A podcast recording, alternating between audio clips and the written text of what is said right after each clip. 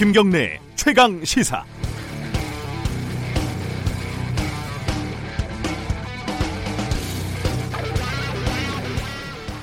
화성 연쇄 살인 사건을 다룬 영화 살인의 추억은 사실 원작이 따로 있습니다. 날 보러 와요 라는 제목의 연극인데요. 어, 소재는 둘 다 화성 연쇄 살인 사건이지만 하고 싶은 말은 좀 차이가 있습니다. 영화는 권위주의 시대에 시민의 삶과 죽음에 무기력한 공권력의 풍경을 날카롭게 어, 포착한 반면에 연극은 살인범을 찾는 과정을 통해서 진실을 찾는다는 것이 얼마나 지난한 것인지 혹은 불가능한 것인지를 보여줍니다. 어, 생각을 해보면 미제 사건은 얼마나 많고 진실을 찾지 못하는 사건들은 또 얼마나 많습니까? 불가해한 일들은 끊임없이 벌어지죠. 이런 것들을 취재를 하다 보면 어, 저는 기자라는 직업이 한없이 무능력하게 느껴지고 어, 사실과 진실 앞에 좌절하기 마련입니다. 본질적으로 진실은 찾을 수 없는 것 아닌가 라는 패배감, 패배감마저 많이 생겼습니다. 아, 최악의 미제 사건이라고 불리는 화성 연쇄살인 사건의 용의자가 특정됐다라는 소식에 어, 괜히 마음이 들떴습니다. 시간 앞에 인간의 노력 앞에 어, 도도했던 진실도 결국은 모습을 드러내는구나 이런 느낌이 들었습니다. 아직 끝난 건 아닙니다. 공소시효가 지나서 처벌이 안 되더라도 진실을 찾는 작업이 잘 마무리되길 바랍니다. 피해자들의 명복을 다시 한번 빌겠습니다. 9월 19일 목요일 김경래 최강 시사 시작합니다.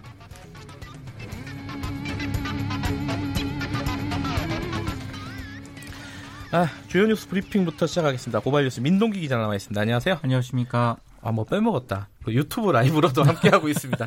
아, 이걸 항상 하는데 이거 빼먹었네요. 그 문자 참여 기다립니다. 샵 9730으로 어, 짧은 문자 50원, 긴 문자 100원 들어가고요. 스마트폰 애플리케이션 콩 으로 어, 보내주시면 무료로 참여하실 수 있습니다. 기다려 주셔서 감사합니다. 첫 번째 소식은 화성 연쇄 살인 사건 용의자 특정 예, 좀 정리해 보죠. 네, 경기 남부지방 경찰청이 현재 교도소에 수감 중인 50대 남성 A 씨를 이 경기 화성 연쇄 살인 사건의 유력한 용의자로 특정할 주요 단서를 확보를 했습니다. 네. 94년 무렵에 이 A 씨가 또 다른 강간 살인 범죄를 저지르고 무기징역을 선고를 받았고요. 현재 20년 넘게 교도소에서 복역 중인데 경찰이 그 94년에 발생한 사건의 증거물 일부를 네. 국과수에 보내서 DNA 분석을 의뢰를 했거든요. 네. 과거 그 화성 살인 사건 피해자 증거물에서 채취한 DNA와 이 50대 남성 A 씨의 DNA가 일치한다 이런 결과를 통보를 받았습니다. 문제는 앞서 언급을 하셨지만 네. 이 남성이 진범으로 밝혀지더라도 처벌하기가 어렵다는 그런 점인데요.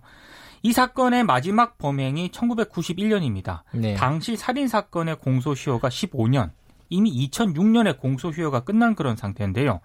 2015년 살인 사건의 공소시효가 폐지가 됐지만 이전에 발생한 사건이기 때문에 소급 적용이 안 된다고 합니다. 네. 경찰이 오늘 오전에 공식 브리핑을 가질 예정입니다. 일단 그 타임라인이라고 할까요? 그건 좀 많네요. 94년에 복역을 시작했으면 그 이후에 추가적인 범죄가 없다는 것도 이해가 되고요. 그때 20대 정도밖에 안 됐다는 음, 얘기거든요. 예. 참. 이거는 조금 더 지켜보긴 해야겠지만은 음 그래도 용의자라도 특정을 했다는 게 굉장히 어, 반가운 일종의 반가운 소식입니다. 자, 그, 어, 어제 더불어민주당하고 정부가 논란이 됐던 피의사실 공포, 공표 관련해서 좀 정리를 했죠? 네. 공보준칙 개정을 조국 법무부 장관 관련 수사가 끝나면 적용하겠다. 네. 이런 입장을 밝혔습니다. 오해는 사지 않겠다. 뭐 이런 뜻이네요. 그렇습니다. 예. 원래 그 공보준칙 개정 안에는 기소 전 혐의 사실, 수사 상황을 모두 비공개로 하고 공소 제기 이후에도 죄명, 기소 일시, 기소 방식 등 극히 일부분만 제한 공개한다. 네. 이런 내용이 담겨 있었거든요. 때문에 수사 관련자인 조국 장관이 이를 추진하는 게 부적절하다. 이런 비판이 제기가 됐습니다. 원래 그 당정이 미리 협의를 거쳐서 만든 사법개혁, 법무개혁 네. 초안에는요. 특수부 축소가 명시가 돼 있었는데 최종안에서 빠졌다고 합니다. 네. 민주당 소속 국회 법사위 위원들이 지금 조국 장관 가족이 특수부 수사를 받고 있는데 오해의 소지가 있다. 이렇게 문제를 제기했기 때문인데요. 대신에 민생 사건의 충실한 처리를 위해 형사부 공판부를 강화를 하고 승진 인사에 적극적으로 배려하겠다. 이런 수준으로 조정이 됐습니다. 어, 검찰 개혁의 속도를 내겠다는 게 사실 조국 장관의 어, 뭐랄까요 그 앞으로 어, 추진할 어떤 과제였는데 네.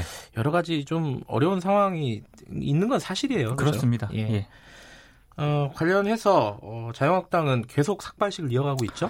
어제는 국회 부의장인 이주영 의원 그리고 전임 부의장인 심재철 의원이 청와대 앞에서 삭발식을 했습니다. 근데 일부 의원들은 정신장애인 비하 논란에 휘말렸는데요. 네.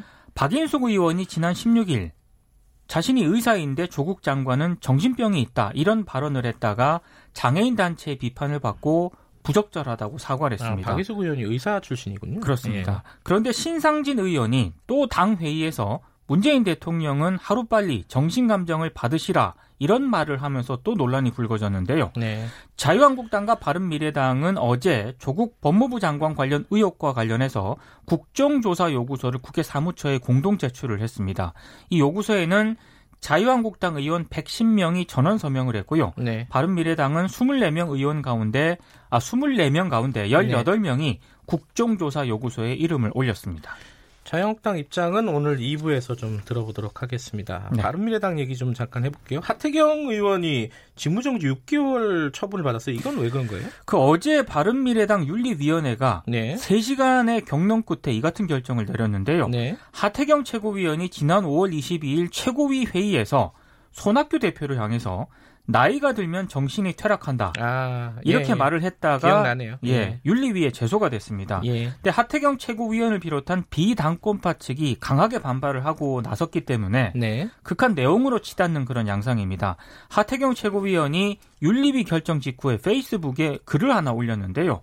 이것은 원천 무효다. 손학규 대표는 당권의 눈이 멀어서 내부 숙청에만 집중하고 있다면서 강하게 비난을 했습니다. 어, 하태경 최고위원도 손학규 대표 사퇴를 주장하는 쪽이죠. 그렇습니다. 네. 지금 여야 그 정기국회 일정은 어떻게 돼가고 있습니까? 어제 국회 일정을 다시 잡는데 잠정 합의를 했습니다. 네. 여야 교섭단체 3당이 26일에는 정치 분야, 27일에는 외교통일 안보 분야, 30일에는 경제 분야, 그리고 10월 1일에는 사회 문화 분야 등 나흘 동안 대정부 질문을 하기로 잠정 합의를 했습니다. 네. 원래는 그 23일부터 26일까지 대정부 질문을 하기로 합의를 했었거든요. 네. 근데 문재인 대통령이 미국을 방문을 하지 않습니까? 네. 일부 장관들이 동행을 하기로 하면서 야당이 일정 조정을 요구를 했습니다. 대정부 질문이 조금 늦춰졌기 때문에 국정감사 기간도 좀 연기가 될 것으로 보입니다. 네. 다만 내년도 예산안에 관한 정부 시정연설은 기존 합의대로 10월 22일에 진행을 하기로 했는데요. 야당이 조국 장관의 국회 출석을 거부를 하면서 무기한 연기됐던 교섭단체 대표 연설은 10월 23일 음. 이후에 진행이 될 것으로 보입니다. 시정연설 다음에 하겠다. 그렇습니다. 근데 국회가 열려도 어차피 조국 국회가 될 가능성이 커요. 그렇죠? 그렇습니다. 다른 소식도 좀 알아보죠. 청와대가 주한미군 기지 반환을 촉구를 하지 않았습니까? 네. 어제 주한미군이 15개 기지는 반환이 가능하다라는 공식 입장을 내놨습니다. 아, 주한미군이 언급한 15개 기지는 지금 반환 관련 절차가 진행되고 있는 19개 기지 가운데 이전이 완료가 돼서요. 예. 현재 공토로 남아있는 그런 기지거든요.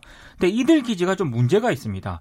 토양 오염 정화 비용을 누가 부담할 것인지를 두고 한미 간 이견을 좁히지 못한 그런 곳인데요. 대부분 환경 협의 단계에서 협상이 더 진전이 되지 못하고 있는 그런 상태입니다. 네.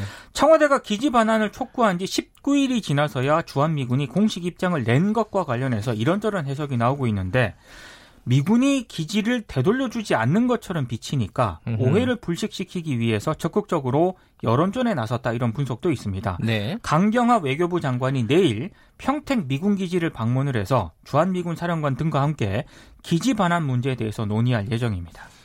이건 참 해묵은 문제인데 잘 안 풀리네요. 주한미, 주한미군 기지 반환은. 그렇습니다. 어, 마지막 소식 하나 전해주시죠. 지난달 그 서울 반도체에서 방사선에 피폭된 용역업체 노동자 7명이 있지 않았습니까? 네. 이들 7명 가운데 2명이 어제 근로복지공단에 산업재해 보상 신청을 제기했습니다. 시민단체인 건강권 네트워크가 이 산재 신청을 한 이모 씨 손가락에는 홍반이 나타나고요. 음, 정모 씨 손가락은 검게 변색이 된 상태라고 주장을 했는데요. 네. 특히 이모 씨 같은 경우에는 불안장애와 우울증으로 정신과 치료를 받고 있는 것으로 전해지고 있습니다. 건강권 네트워크는 서울 반도체와 용역업체 대표를 고용노동부에 산업안전보건법 위반 혐의로 고발을 했습니다. 네. 이들은 사측이 노동자에게 안전교육을 제대로 하지 않고 작업 지시를 하면서도 안전장비도 지급하지 않았다고 지적을 했는데요. 하지만 서울 반도체는 원자력 안전위원회 조사 결과 방사선에 노출된 용역업체 직원 7명의 혈액, 염색체가 정상으로 판정이 됐다. 이런 입장을 밝히고 있습니다. 근로복지공단에서 어떻게 판정을 하는지 좀 지켜봐야겠습니다. 네. 자, 오늘 말씀 감사합니다. 고맙습니다. 뉴스브리핑 고발뉴스 민동기 기자였고요. 김경래 최강 시사 듣고 계신 지금 시각은 7시 35분입니다.